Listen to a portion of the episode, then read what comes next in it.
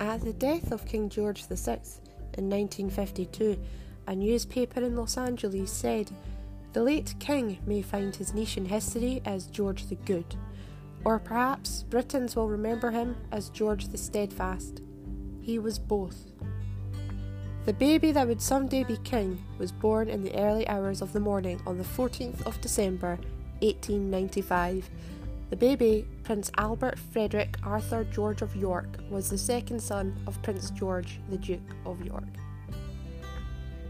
The baby prince was looked on as further security for the succession, though it seemed unlikely that the baby prince should ever take the place of his elder brother, Prince Edward, on the throne.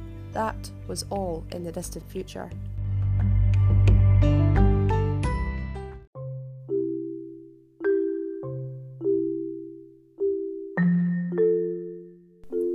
At the time of Prince Albert's birth, the reigning monarch was none other than his great grandmother, Queen Victoria, who was a mere two years from being the first British monarch to have a diamond jubilee. The family that Prince Albert had been born into was atop a pyramid of power with the Queen above all others. At the time he was born, Britain had an empire that covered nearly a quarter of the world's land surface and had a quarter of the world's population. It was an empire that had never been seen before or since, but inevitably, like all empires, the British Empire was destined to disintegrate in the reigns after Victoria, something that the little prince himself would see happen in his own reign. In the days when Prince Albert was young, many upper class families, and especially royalty, employed nurses or governesses to look after their children, meaning that the children were completely at the mercy of their nurse. Unfortunately for Prince Edward and Prince Albert, one nurse they had was probably unstable due to the jealousy of the positions of her employers. Before Prince Edward was taken into the drawing room for tea with his parents, the nurse would twist his arm and pinch him until he cried, causing him to be taken back upstairs on his parents' orders. Prince Albert, on the other hand, was neglected and often given his bottle in the afternoons whilst out in a motor car. The ride was bumpy and may actually have led to the prince's stomach troubles later on. After three years of this, the nurse had a breakdown, and their mother was horrified to find out the truth.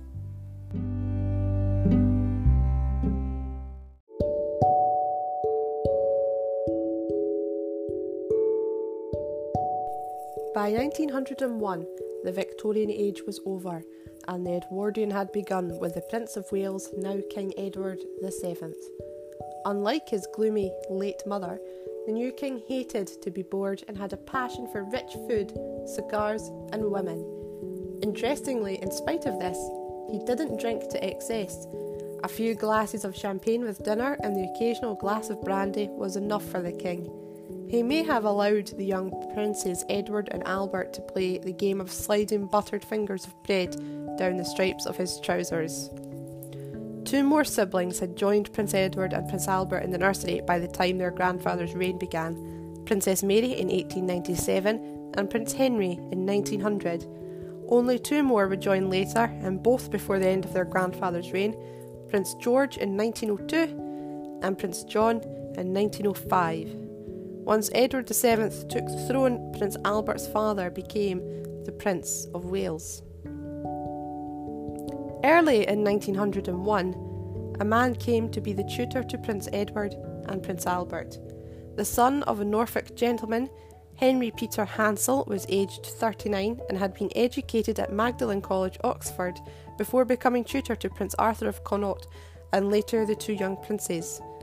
It seems that the young Prince Albert was terrible at mathematics, as Hansell wrote in July 1903. I really thought we had mastered division by three, but division by two seems to be quite beyond him now. Princess Mary's own governess, a Frenchwoman by the name of Mademoiselle Dussau, became the sworn enemy of the princes. She forced them to speak French at the dinner table and would deliberately get them into trouble, causing them to be summoned to their father's study known as the library. Prince George was not above putting the boys over his knee when they had behaved badly.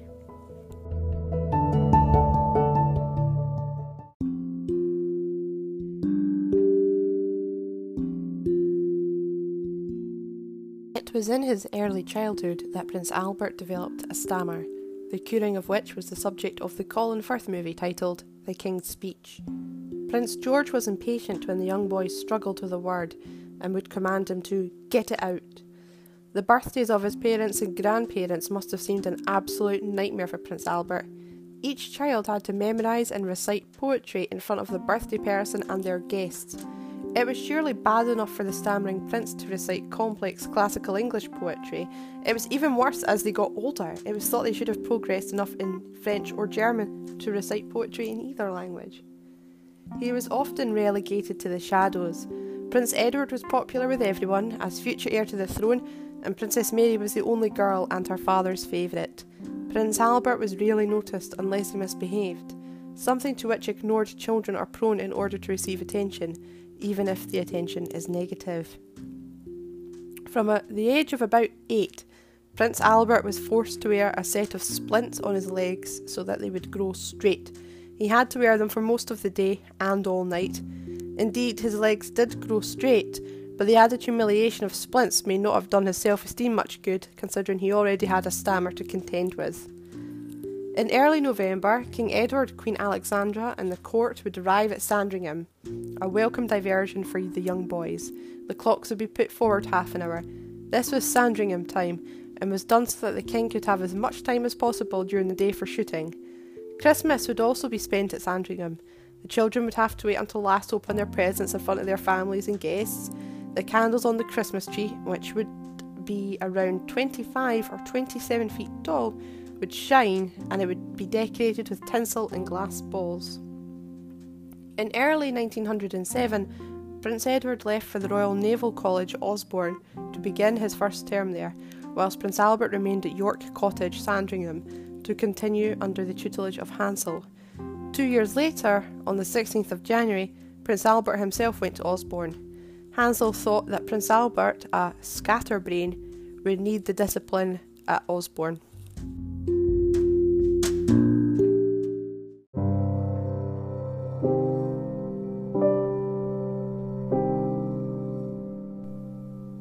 Say that Prince Albert was ill equipped for life at Osborne is a slight understatement.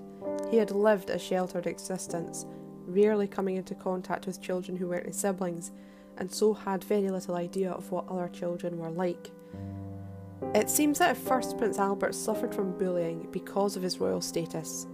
On at least one occasion, he was found tied up in a hammock and left in a gangway, calling for help.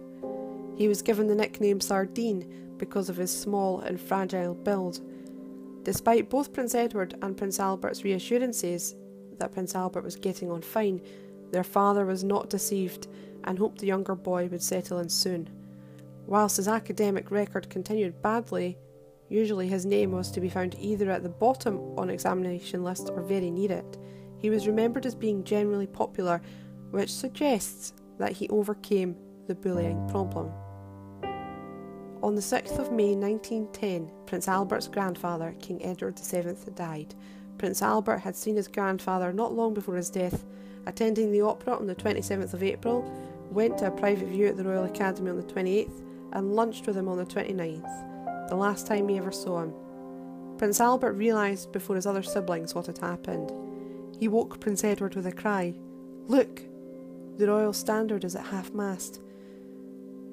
They were told that their father wanted to see them downstairs. Their father, who looked worn out, told them that their grandfather was dead. Prince Edward told them they already knew because the Royal Standard was at half mast. At first, their father didn't seem to understand what he'd just been told, and then, upon realization and a quick question for Prince Edward to repeat what he had said, their father said, But that's all wrong. He then muttered more to himself, The king is dead. Long live the king. One of King George V's first orders as king was for a mast to be rigged to Marlborough House to fly the royal standard. Silent crowds lined the route from Buckingham Palace to Westminster Hall for the dead king's funeral, and Prince Albert walked behind his grandfather's coffin at his father's side. Perhaps it was at this point, as he walked past hundreds, perhaps thousands of people wishing to pay their respects to the dead monarch, that Prince Albert realised how important the public image of the monarch was.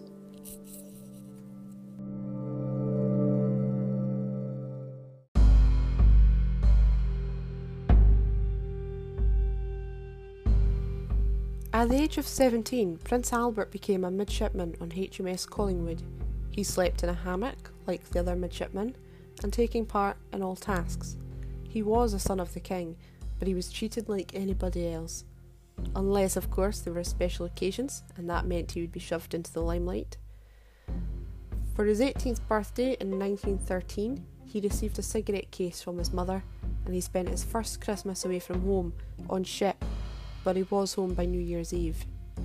The year 1914 saw the outbreak of the First World War, or the Great War as it was called then. However, when the Archduke Franz Ferdinand was assassinated in June, nobody in Britain realised the effect that it would have. It was barely mentioned in the King's diary, and Prince Albert did not write on it at all. HMS Collingwood was one of the ships that were sent to Scapa Flow to guard the northern entrance to the North Sea. On the 4th of August, the ultimatum that had been sent by Britain to the Germans had expired, and all HM ships were instructed to commence hostilities against Germany. King George, hundreds of miles away from Scapa Flow, worried for his second son and wrote in his diary, Please God that it will soon be over and that he will protect dear Bertie's life.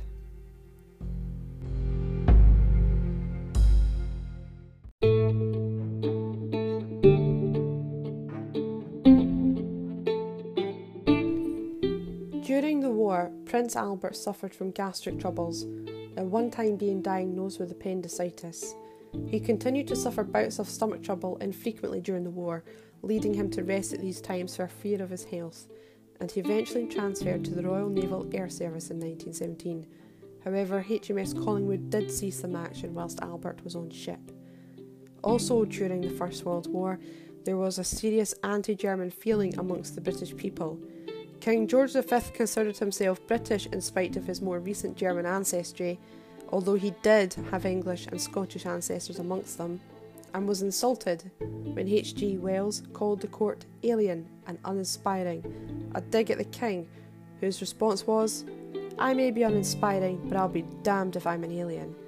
It may have been this, amongst many other such insults and widespread feeling, that King George made the move to change the family name to Windsor.